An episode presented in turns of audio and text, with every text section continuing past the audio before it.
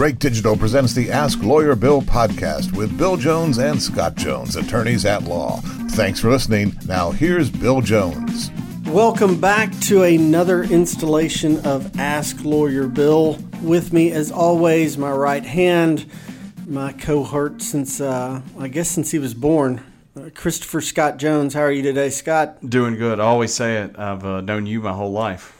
We. It's good to know that I'm not the only one with stupid dad jokes. That that you have them as well. So today we're going to be talking a little bit about the Fifth Amendment. Uh, it is a topic that I know relatively little about. Scott's going to give us some some background, but before we go to that, um, on this on on the last Ask Lawyer Bill segment I did with Sid and Wes, we briefly talked about the Morgan Wallen concert and and what happened there. So we're going to go into that in just a little more detail for you before we get to the Fifth Amendment because it's topical and we have found out some information in the interim. So a little bit of background, um, and then I'll kind of let Scott tell you how this personally applies to us. Um, but a little bit of background uh, Morgan Wallen is a big country star. I cannot tell you uh, that I've ever heard anything of his before today. I looked up one of his songs, something about the liquor talked last night, or we let the liquor talk, or something and see, like that. That's why you can't quantify me as an old man because you refer to one of the most like emerging artists as like, well, it's like our dad used to make a joke about smashing pumpkins. He'd call them uh, bashing watermelons. Yeah, but uh, I I don't know the guy's stuff. He's he's a little metrosexual country singer. Uh, and so he's he's popular. I guess he was on The View or The Voice or American Idol or something like that. He was on The Voice. Okay, so he came up on one of those reality shows. He's doing good for himself, and lo and behold, my alma mater, the place that I hold nearest and dearest, where I will retire one day, uh, Oxford, Mississippi, home of your Ole Miss Rebels, decided for the first time to hold an outdoor concert in our cherished and beloved Vaught Hemingway Stadium. So they set up for this concert. Uh, I've heard, from all accounts I've heard, they did a horrible job on the parking situation. See, and this uh, this is where I think maybe, and I'm in no way being an Ole Miss apologist here, but uh, it's confusing. Is, is this the city of Oxford?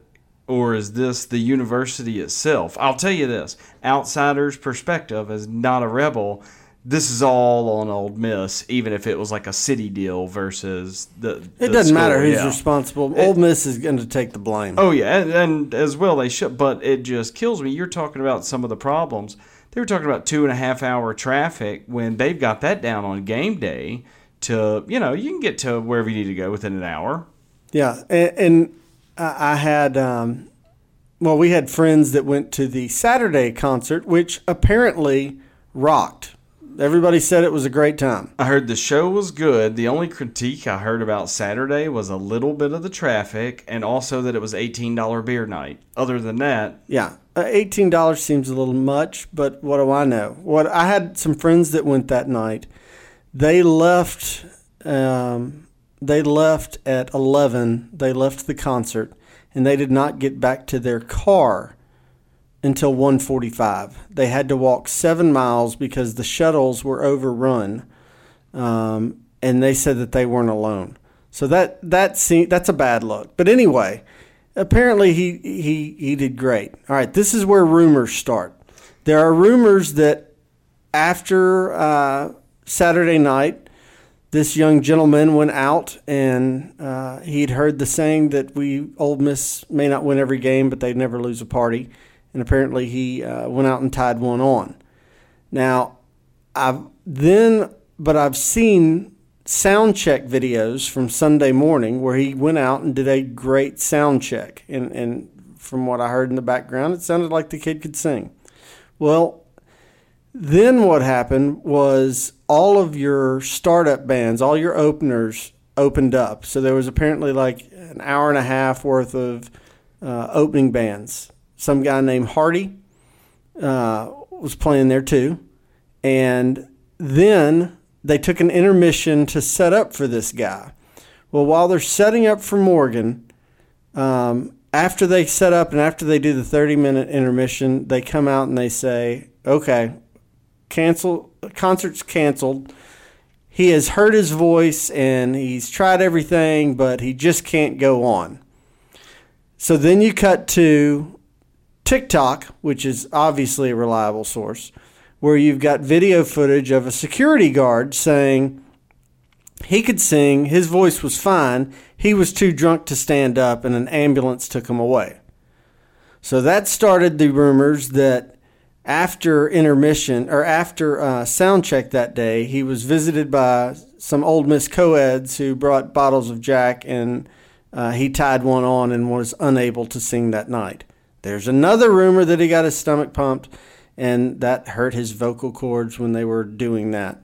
So I don't know what to believe. He his camp has issued a statement saying all that's untrue, um, and I think that he's canceled actually another concert uh, to allow him him some vocal rest. So they're they're denying it.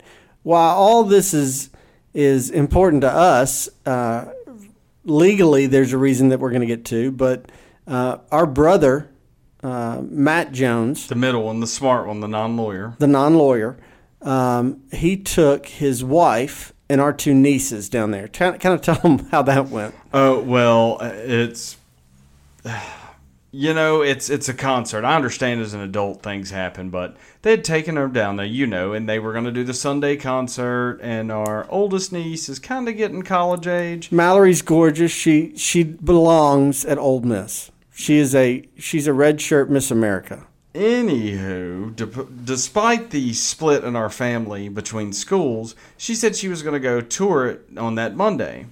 But uh, I, I just go back to it. So they come out, they announce. Apparently, one of our nieces was distraught to the point, like first heartbreak distraught. Like she was bawling, is what I heard. Yeah, but but bawling angry, I think too, was also like I'll never again and da da da. Second and that's Julie. Julie Yeah, don't yeah. cry. Yeah. Second one. The second one was I think just like general disappointment and uh, think about this though from her perspective. You got to go back and sit in the hotel room.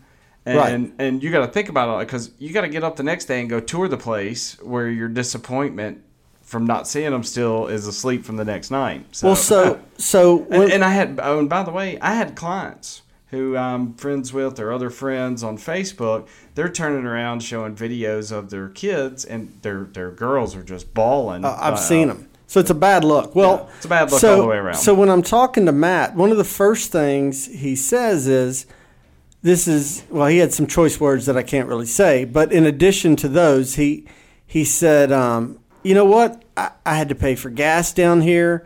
Uh, I've had to pay for eating out with these girls." And I'm having to get a hotel room, and I wouldn't have done this. Parking pass. yeah, he was like, I would have just brought her down here for a tour. I would have would not have gotten a hotel because you know we, we don't live that far away from campus. Well, so Matt's griping about that, and and they're saying that they're going to refund tickets, and all of that kind of glanced past my mind until Scott sent me an article, uh, and that is the following. Take it away, Scott. Uh, Are you talking about the lawsuit? Yeah. Okay, so a lady out of she she employ her name was Brandy Burcham. Now, Miss Burcham felt that her calls, uh, like you said, sure she can get a refund for the tickets if she purchased them direct. This doesn't account for you. Got to remember, what if I bought the tickets from a, a secondhand, you know, salesperson online? I can't take that if my purchase information and, So- and get a refund. So if you bought your tickets, and I heard tickets for this thing were going for like four hundred bucks on, oh, the, that's on the floor. yeah, that's a cheaper one, but yeah. So if you bought that from a scalper, you're just done. Oh, you're just out. And, and what what's funny is if the scalper still has a record of it, the scalper can go back and get a refund. So now he's got your money and his original money. Fun Uh, stuff. So right, but- Bertram, yeah. So look, so they filed the suit, and and she said, well, there's enough people there. I'm going to make it a class action for all the ancillary cost. You know, shows have insurance. I know from my special event uh, past, but they don't cover certain things. They cover if an artist gets sick. They don't cover if an artist consumes so much alcohol he's blackout drunk at the end of it. That's right. So, so there's an issue there. However, So she's suing. She originally was suing for breach of contract and negligence.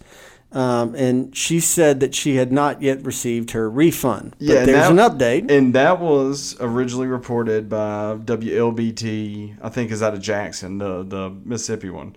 But they have since posted an update, and it doesn't read anything. It is just a direct upload of a court document, and it was filed and on 425. So that's two days ago as we're having this, and it is a notice of a voluntary dismissal of her suit.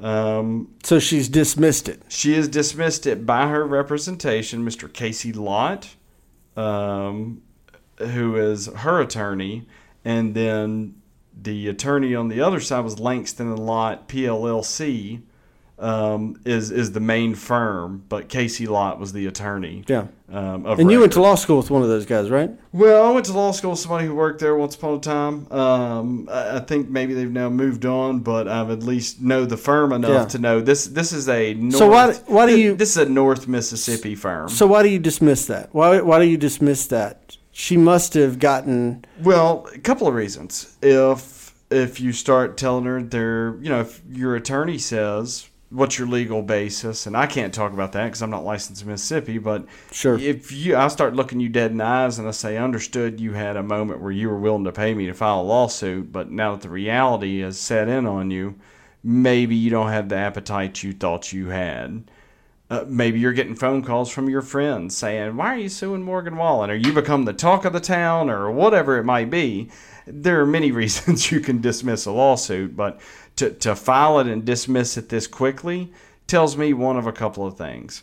Either you went in hot and you just found an attorney who uh, thought in good faith had a reasonable case, so they file it. You now have buyer's remorse and you won out. You don't want to be the front runner name on a class action lawsuit. Now, or Morgan said, I don't want this kind of publicity. Give her give her a couple of give her a That- grand and let's go away. I mean, it could potentially be a settlement offer with a non disclosure agreement signed on the back of it. It Yeah. could very well be that. It, we don't know because it was a voluntary dismissal. So I'll be curious to see what happens. I'll be looking in the news to see if uh, any other lawsuits are filed or if uh, they reissue it. The the bottom line, the saying, um, "Ole Miss, you know, we may not win every game, but we never lose a party." I think that that still holds true because we have to remember Morgan is a douchebag from Knoxville. He's a Tennessee fan. He doesn't get to come to our stadium and lose the party. So it's it's still on him. That's my opinion on that. Well, as far as I'm concerned, that might be a little strong. I, I happen to actually like some of his music. Some of it is a little bit, but a douchebag might be a little strong. Hey, um, if you're listening out there, please send all hate mail No, to. no, stop, uh, stop, What is do it? What's your email address? So Oh, okay. all right, so now we're gonna move on to. I just I, I- look. I'm I like the old country. Hey, look, I get you. I'm a grandpa now. Hey, if you stuck stuck behind it based on the fact he was a UT fan, I, I wouldn't even have said anything. yeah. Yeah. Well, All right. Now, that- now that's I'm with it. you. He's Okay. a UT fan. Now I'm with you. Get on the hate train with me. I'm with you.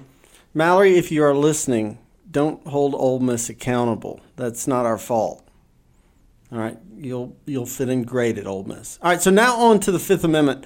Um, the Fifth Amendment, eh, we're gonna we're continuing on in our look and our discussion of the Fifth Amendment. I got to tell you, I played uh, the Fourth Amendment where we were talking about uh, what to do with police officers when you get stopped. I was talking to uh, my son about that, who is 15, and I made him listen to it, and he actually learned some things. So, if you've got kids out there and you have not heard that one, pull it up on uh, on the website, give it another listen, and check it out because it really does have some practical tips and what to say during a traffic stop.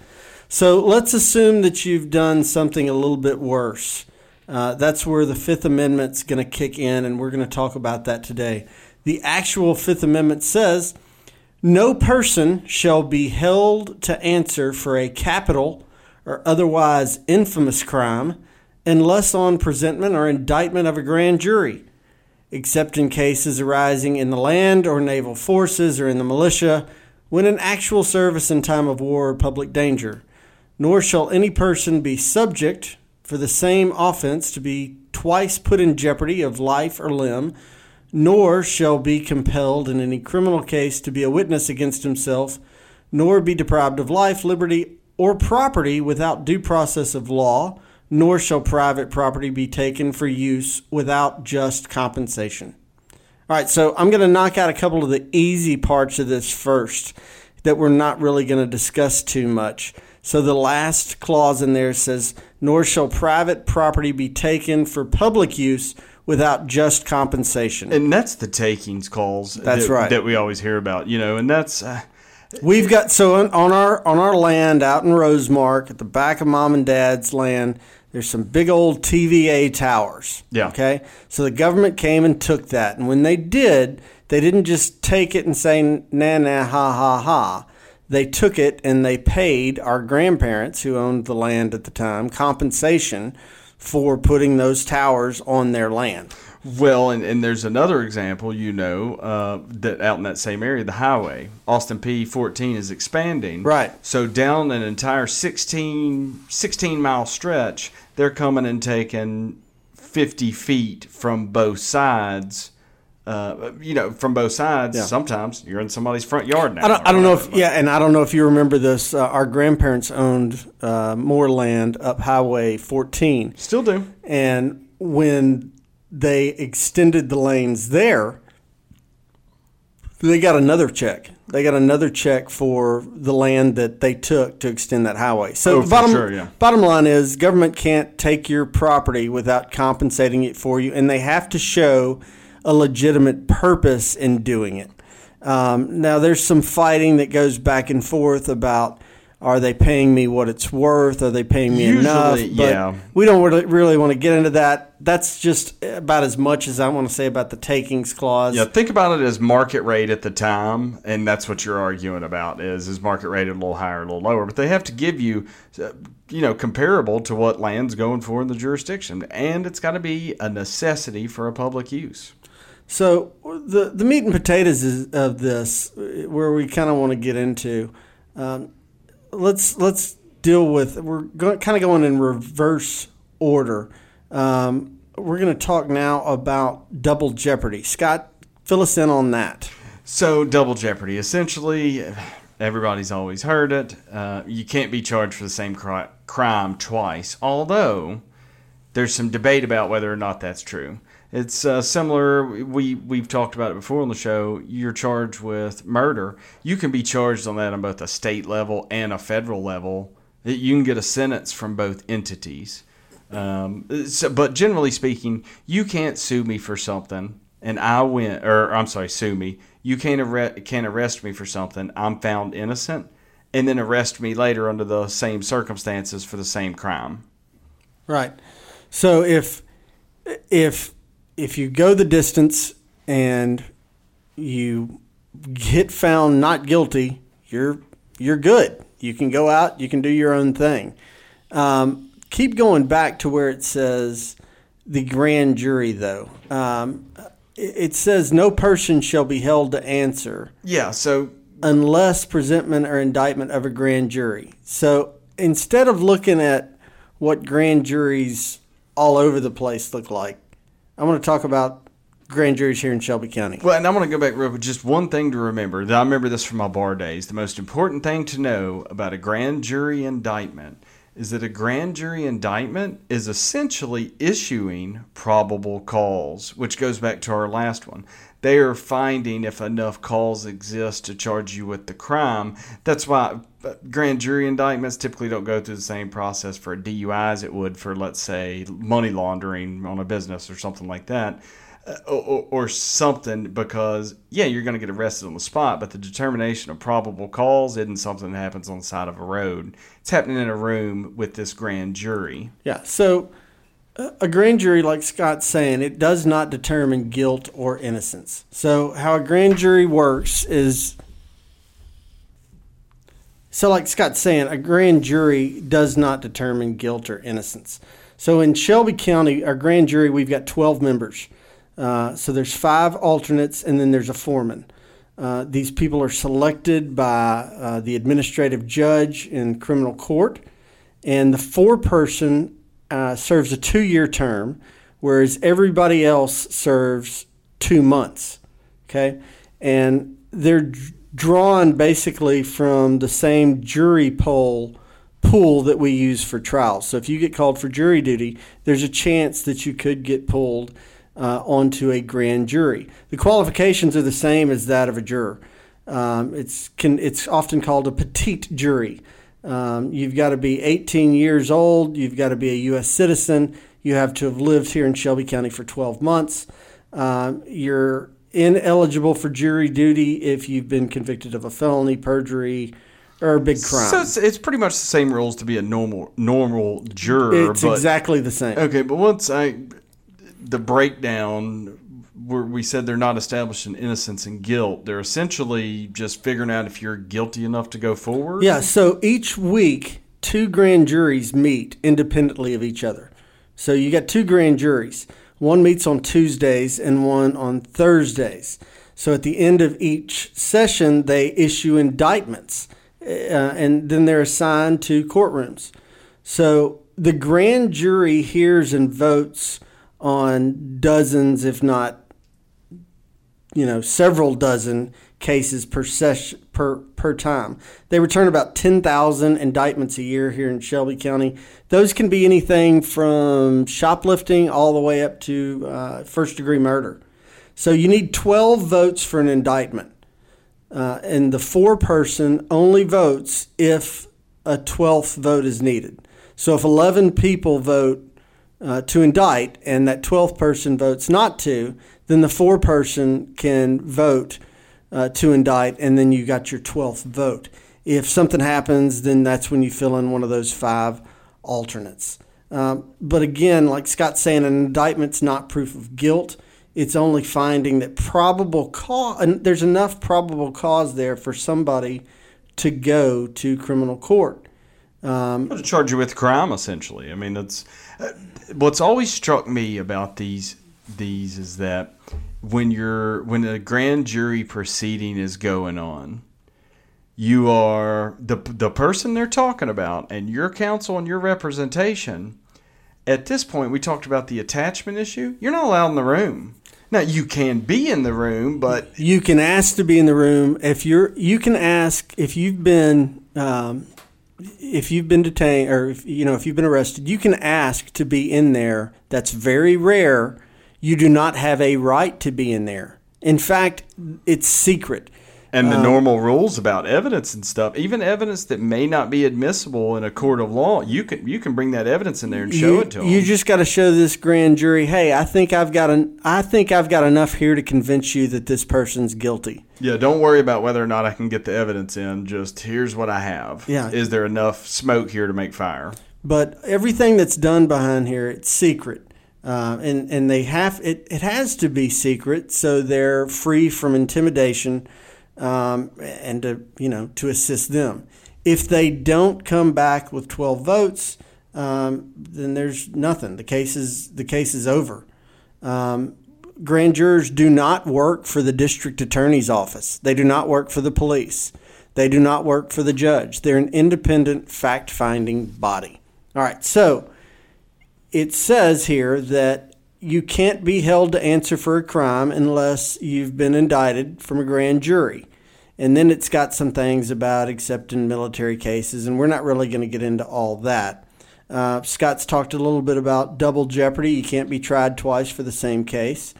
So then let's get to nor shall you be compelled in any criminal case to be a witness against yourself. Well, and here's the deal. one thing I thought that I always lose track of, but it should be your guiding light when you talk about the Fifth Amendment, is that it is about due process. It is about the process that you're allowed. So before somebody can deny you of your life, so electric chair, liberty, your ability to not be in a jail cell and move freely, things like that, property, before you can be denied that, there's a process that needs to happen. So all of these things we're talking about, a jury trial, yeah. indictment that you can't be double jeopardy. These are all part of the due process you always hear about. If you're in your 40s and and you're you're our age and you were forced to read Kafka, that's where that that phrase Kafkaism comes from. It's You know, a, a guy that was he didn't know what he was accused of. He didn't know what he'd done. He he didn't know what the charges were. He didn't know how to defend himself.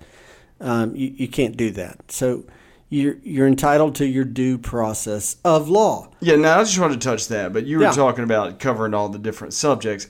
Look, everybody always thinks so. We're talking about double jeopardy, fair trial, jury trial. But what's a fair trial? What do you say about the word fair that I've adopted? Yeah, uh, the the fair is where they put blue ribbons on pigs. That's right. It's got rides and funnel cakes. Yeah, it fair. has nothing to do with life. That's right. So, of course, because that's how everybody thinks, fair has nothing to do with it. That fair describes a set of things that have to happen that law has come out with over time. So, like, for instance, I can't hold you in a jail cell for a week and a half until I decide to have an arraignment hearing for you. Uh, it has to happen a certain amount of time. There are rules and regulations. Your your trial, you have you have a right to face your accuser. Now that actually falls under a different amendment, but just generally speaking, people hear Fifth Amendment and they think the old Chappelle skit, FIF. I plead the fifth. Yeah. Like I don't have to say anything. And that's just generally what people think it is, but that's not necessarily what it is. Before I go, we go into the process, give us the quick Miranda deal. You probably know how to explain it better than I do. Yeah. So when when you say, look, a lot of people I think are shocked when you read the Fifth Amendment that it does not contain that it it doesn't say you have the right to remain silent. Anything can you know blah blah blah blah blah. Um, that's not in in the Fifth. What what are Miranda rights? Where that derived from in 1963. The police in Phoenix, Arizona, arrested Mr. Miranda. Mr. Miranda was charged with rape, kidnapping, and robbery. He was a, sounds like a great, great fella. Sounds like a guy you want to arrest and get to confess to his crimes. That's right. So the cops did. They put him in a room and they questioned him for two hours. Uh, after two hours of just grilling this guy, he signed a written confession. And after that, uh, he was convicted, and they used his confession to get his conviction. His attorney, Alvin Moore, said, No, that's not right. He had the right to have an attorney. You violated both his Fifth and his Sixth Amendment rights. We'll talk about the Sixth Amendment later. Well, I was going to say that's where that comes from. Six Yeah. says once you're charged with a crime, you have to have an attorney. That's right. Yeah. So after that, uh, the Supreme Court decided to hear Miranda's case. The lawyers argued that, and then they decided that uh, the confessions are illegitimate and holding that the constitutional rights under the Fifth were violated because you should have advised him that he had the right to remain silent, that he had the right to an attorney, and that if he could not afford an attorney, one would be appointed for him. And that's really funny how the language from the opinion essentially became the uniform Miranda, Miranda. rights adopted by every state. Now, that that's a quick tidbit we'll get into later, but that's the interesting thing is technically this Fifth Amendment only applies to, to federal stuff. Well, doesn't let me- apply to the states. We'll we'll get to that later when we get to the 14th So Amendment. here's here's the let me put the bow on this and end this. So, um, Mr. Miranda, the Supreme Court said, yeah, he you get to have a second trial, and they don't get to use that confession against you. So in the case, uh, they found him guilty without the confession, and the judge sentenced him to 30 years. He got out on parole in 1972 where he was killed by a man who did receive his Miranda rights after he killed Mr. Miranda. So this guy stabbed Mr. Miranda to death, and when the cops came to arrest him, they read him his Miranda rights. So Mr. Miranda died January 31st, 1976. Interesting Well, twist to that story. Yeah, no, and look, here's a couple of things to remember. Okay, uh, we talked about. There's a whole lot of complicated legal issues that lay under the surface. Like why do why do I have to be why do I have to be read my rights? Well, because you're entitled to a lawyer. You have the right to one before you do it. So the Sixth Amendment, there's this concept, and you know it's called attachment. Now, once you are, if you're suspect, suspected of a crime, then if you want a lawyer, you have to positively and clearly invoke if you are being questioned and are not free, if you're All being right. detained. Okay, so let's Yeah, you have to invoke that. All right, so let's role play that. So, um, we're on Hill Street Blues. You're asking me questions, and I go lawyer. No, that's not good enough. You have, you have to affirmatively say, All right, I need a lawyer. sure, you probably do need a lawyer. That's not it either. I want to speak to my attorney. I want to speak to my lawyer. Don't now in a jail cell when somebody's asking you questions is not the time to be cavalier. That's the time to be really clear and shrink your vocabulary down to I want a lawyer. But this is all you haven't been officially charged with the crime yet. Yeah. You're just being questioned. Right. So uh, once you're charged with a crime, they don't have to tell you that anymore. It automatically, they're not going to ask you anything without a lawyer present. But anything prior to that, where they're trying to figure out what's going on, yeah. Uh, interesting little tidbit. We talked about it before we started up. The uh, anything you say can and will be used against you. Well, under a different set of rules, evidence, only things you say after they read you Miranda, only things that hurt you can ever be admitted into law because under evidence it's an admission. If you say something that helps you and completely proves you're innocent after they read you Miranda, that can't be used in court. All right. So what you're saying is basically you're, you're better off not saying. Well, let's do this. Let's roll back. Let's go to the language of Miranda real quick. So re- right. re- read You- what it says. You, if, if you've ever seen a cop show, you should know all this. You have the right to remain silent. Okay, stop right there. Which means at this point, the officer is informing you you do not have to answer any questions if you do not want to. You have the right to keep your mouth shut. Okay. Anything you say can and will be used against you in a court of law. Yeah, okay. So if I tell you that uh, you pull me over on the side of the road, okay, and, and we're driving, and you say, Well, sir, we know uh, your wife's been murdered, and we suspect that you're the one that did it. You're in the car driving around. You say, No, no, no, no. I was at my secretary's house having an affair. I wasn't at, I, I couldn't have done it. That's cool. You get down the road later to trial. Nobody's talking about your alibi where you were necessarily. Say, well, I told them from day one this is where I was. I didn't come up with it later. Your admission on the scene that you were there Can't cannot. be can't be used to show that you're telling the truth. That's there. right. It can't be used to show that you're innocent. Now, if you say, "Well, I was," Yeah, I killed her. But I, yeah, I did it. No, if you say I was on my way to go see the secretary to have an affair, I can use that against you because you're not there yet, and I can show you. I can connect dots on windows on times it took you this much, so it works Yeah. against you. I can use it under an evidence thing. Usually that's hearsay, but it doesn't count here. So you you don't have to answer any of the questions I'm telling you. You have the right to remain silent. You uh, Anything you say can and will be used against you in the court of law. So I'm giving you all the warnings up front before I start asking you questions. All right, you have What's the right to an attorney. That's right. Now, the Fifth Amendment does not give you a right to an attorney unless you positively invoke them, like we were talking about. I want to speak to my attorney. I want them.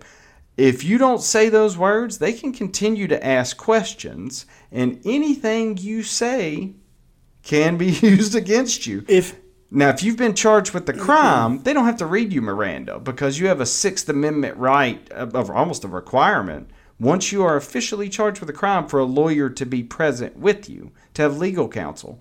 But before that, before you've been officially charged, when they're still gathering information, asking questions, and that's and that's why we have public defenders, 100% part of what my job, of what I do. which is the last part of it. If you cannot afford an attorney, one will be appointed for you. And I always think it's interesting. As a public defender, I tell people all the time that I do that, and they say, oh, well, of course, you're getting taxpayer money for all this. It's very interesting. In the state of Tennessee, uh, the lawyers in the state fund the indigent attorney fee that's established under Rule 13. It's all the interest that are gained off of all our lawyers' bank accounts. That's why we don't keep them, is we pay other lawyers to defend those who can't defend themselves. So, one thing I find interesting is that if if you're lying to the cops, right? They're going to use that against you. And it's admissible because it is a prior inconsistent statement now That's right. But for impeachment purposes. but if if the cops are lying to you, that's fair game. Okay, in that interrogation room, they can tell you, "Hey, you know your buddy we arrested you with over there? He's he's trying to write out his confession saying you did the whole thing. Here's a piece of paper. If you're a faster writer and can beat him, you get the deal." Yeah. And- so I eh. mean, if they they can, it, let's say you and I rob a bank, they put us in Yeah. two different rooms. Sure. And they can come in, and, and you and I have said, hey, we're, we're never going to turn on each other, and, and we don't. We're brothers, so till the end, you're keeping your mouth shut, I'm keeping my mouth shut. The officer can come in there and say, Scott, I got bad news for you. Lawyer Bill's in there, and he is crying like a baby, and he he wrote down everything. We've got the plans, the designs. We know how you guys have been planning this. He's flipped on you. And you know what? If it'll save us some paperwork, if if you'll sign this confession, we'll help you out and try and get you the, the minimum sentence. Meanwhile, I'm over there and they're telling me the same thing about you. That's right, but because they don't have what they're telling you they have. So at that opportunity, And both of us believe them. yeah, yeah, yeah. And we both sign the confession. sure, And then at trial, we go, wait a second, wait a second. They they lied to us. Ah, okay. So a couple of things. You're talking about a process of admitting guilt. We need to make sure that the steps are right and give you your correct due process, which is what we're talking about here. So, were you read your Miranda rights? Yes. Sure. So they told you you didn't have to say anything. You don't have to sign anything. You don't have to answer any questions, and you get a lawyer. And if you can't afford one, we're going to get you one. But you choose to not say, hey, that thing you said about lawyers, I'd like to talk to one before I do any of this. If you do that, they instantly have to stop, get up, and walk out of the room. They cannot ask you any more questions. And, and what's interesting is people don't realize the back of the cop car is usually the place where this matters the most on a a- Yeah. on an on-scene arrest because you get in the back, you had a couple of cocktails, you figure you're not on the street, body cam maybe not rolling. You forget about the cruiser cam that is recording you telling the cop about how your mom mama's going to be heartbroken. You're getting charged with the DUI because you made a dumb decision and went out drinking all night. Yeah. Now look. That's by the way- admissible. by the way, don't be that guy. Don't be the three stages of drunk in the back seat of a car. Yeah, but let's go back. So we're in the interrogation room. We're being asked these questions. Yeah. And I got a guy lying to me. If I never said the magic words, I want to speak to my lawyer, they can keep pound, shoving lies down my throat repeatedly for however long because I've been advised that I can get a lawyer. I don't have to answer this. I don't have to sit in here and do this. And I simply chose to just sit there. My recommendation you're in an interrogation room, somebody ever slides you a piece of paper talking about putting your signature on it, Yeah. flip it over on the back and write the words, I want to speak to a lawyer, and put a hard period and slide it back to them. So there's some concern, and there are some law changes going on around the nation. Uh, Illinois, Oregon, Utah, and uh, Delaware is proposing le- le- legislation right now. Um, there's an issue with giving cops the ability to lie to kids. So whether you whether you believe it or not, under the age of 25, the brain is not fully developed, and one of the parts of the brain that's responsible for future planning, for judgment, for decision making, is not fully developed until around the age of 25. Well, and we know with this is the issue that kind of touches close with me because my public defender work is uh, exclusively with juveniles. And we call them Scott's tots. Tots from the office. That's right. Yeah. Uh, hey, You don't like that, but we make fun Uh, of you with look, it. I like because look, it's kids, but it is a public defender role. I will. I'm not going to try to sound like I'm a saint. It's not charity. I don't do it for free. I mean, with Yeah. what they pay you, it's practically charity. But yes. So uh, all that being said, this issue of I've run into this all the time. Not even lying to a kid. How do you question a 16 year old who doesn't have the uh, the ability to give you consent to ask him questions? Sure. You got to go to mom and dad. You got to get mom and dad's permission. So you can sit there and talk with the kid, and you know, and, if you're an officer, and you can assert your position on them, and they're going to tell you everything because kids fold; they don't know. But I can't even, as a kid, give you that. So really, at that point, They're just gathering information on how to build a case if they're questioning a kid. There are some. There was a case study where they looked at uh, 268 cases where through DNA evidence somebody had been exonerated. Mm-hmm. Um, 34% of the false confessions were from kids under the age uh, of 18. Well, I'm gonna I'm gonna say the public defender line as it refers to. So you know, in the law, we can swap sides for or against real easy. Sure. In the public defender role, when you mention all these DNA exonerations, that's if and when they ever get the kits or things Yeah, processed. that's a- but I'm just saying that's the, that's the, yeah, but that's the public defender role. I mean, you're talking about they're exonerated. It's like, well, of course they are. They're probably sitting on the kit for ten years, and uh, you know. So the cops can absolutely lie to you. Um, there's no question about it. But if you invoke your right to speak to an attorney, that's it. You're not going to be sitting into a room. You're not going to get lied to. Because, look, here's what's interesting, Bill. If you remember some of the case law from law school, what if I'm sitting in the back of the cop car and the cop doesn't make a statement that, if it was written, would end with a question mark? So, Sure. so it's the I'm Ron Burgundy. Yeah. it's the that one. What if the cop says, "Man, you, for somebody who know, you know, for somebody who seems so clean, son, you sure know how to mess a life up. We got the other crew headed over to go pick up that body you buried three days ago. Whew, you're in for a deep one, man." If I just keep saying statements that are designed to elicit a response, that's enough to be in violation of Miranda.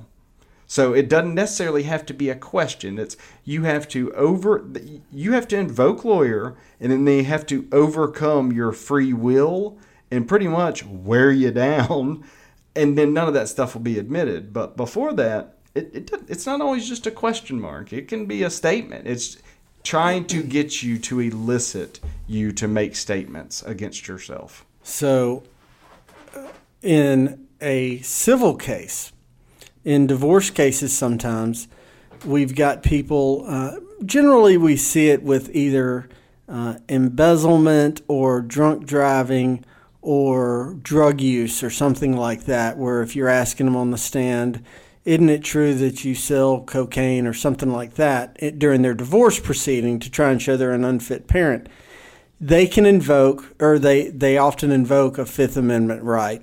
When they do that, the court draw can draw a negative inference. So in a civil matter, if you choose not to testify and take take you know remain silent, the court I, th- I think it's actually the 14th. But anyway, if you remain silent, the court can draw a negative inference and assume you've actually done what they say you're doing because you're doing that. Now, in a criminal case, Scott, if I if I'm accused of murder and robbery and I choose not to testify, Yeah, you don't have to. right? And a lot of times, especially in my public defender work, I recommend they don't testify. And that is because you get up on the stand, you can actually act as a witness against yourself because they can ask you anything they want to, and you may know whether you can answer it or not. But yeah, like you're so saying, they've got to prove your case without your help. that's right. The burden of proof lay lies Right. with the state. So what you're talking about in a civil trial, I think this is fascinating. One of the exceptions, what, uh, statute of limitations in the state of Tennessee, six years on a breach of contract, right? Okay. Okay. So let's say we're in your divorce trial, seven years down the road after you had breached a contract, and you got a whatever a two parties or a husband and wife looking at each other and say, "Well, you know, you did this on this real dishonest thing on this contract many many years ago, and this is why I should get more money out of this or whatever," and and that person says, "I don't want to talk about it. I plead the fifth. He he can do that or she can do that, whoever it is because they are not threatening to take away your your liberty. That's right. They're just going to hit your checkbook. So it's civil. So where in a in a court of law uh, for a criminal trial it might not fly. Here they start thinking, you know what? That's fine. Oh, by the way, an exception applies here because this court will grant you immunity based on your testimony because the statute of limitations has run on it. So testify. We don't care that you that you invoke this. So there are times that it doesn't So apply. if, if you get immunity, you got to talk. yeah, uh, but but here's yeah. here's the, the the difference. The big difference in in my mind. Jurors often ask, "Well, I, we didn't know why you didn't testify." The prosecutors cannot say, that's right. cannot make mention of the fact Scott wouldn't even get up on the stand and defend himself. They can't make any mention of that. Fact. Well, you always hear the phrase, "An innocent man should never fear taking the stand because he's got nothing to hide." right. That is not how it works. Yeah. that, that might be the public perception, but that is not how it And, works. and the prosecutor cannot point that out. yeah. All right. So, in closing, um, I'm not a Morgan fan. I'm still an Ole Miss fan. Mallory needs to go there. And if you get arrested for anything, shut up That's right. Well, and here, I, look, I and tell- ask for a lawyer. I tell people the same thing. If I if I could leave you this week with one sentence, it would be this: Anytime you are stuck in a situation where somebody presents you a set of documents, or you're talking to somebody with a badge, and they start asking you a bunch of questions, just go ahead and and take the plunge and just say, you know, I, I'd really like to speak to a lawyer before I talk about this, or before I look at this, or before I sign this. Your vocabulary shrinks down to, I would like to consult with a lawyer. That's it. One sentence. That's all you need. That's all you got to say. All right. We'll see you back here next week. I don't know what we're going to talk about. I don't know if we're going to do the sixth. I'll, I'll get with Scott and we'll come up with a topic for next week. Yeah, sixth is pretty easy. Uh, some of those other ones we should we'll, we might just put into one single segment and wrap a whole bunch of them We're- up. We'll, we'll see what we're going to do. But if, if you've got a topic or something that you'd like to hear us talk about, drop us a line. Uh, you can find us on the web at MidSouthDivorceLawyerBill.com. Scott, the office uh, is 761 5353. Or you've got a nifty Yeah, well, new I was number. gonna say actually, as part of you know, I've been working on. I've got my new website. It's under construction, Yeah. but it's uh, C Scott Jones, like the letter. yeah, C Scott Jones. That's, so, com. that's such clever marketing. Legal problems? C. Scott Jones. That's and then the phone number, direct line, is 901 CS Jones, which is 901 275 Yeah, you- 6637. You don't need to remember that. Just C.S. Yeah, Jones. that's pretty, right. That's pretty good. Yeah. All right, so you can hit us up there. You can always find our podcast online. Now we're going to return you to the best rock and roll only on Drake Digital.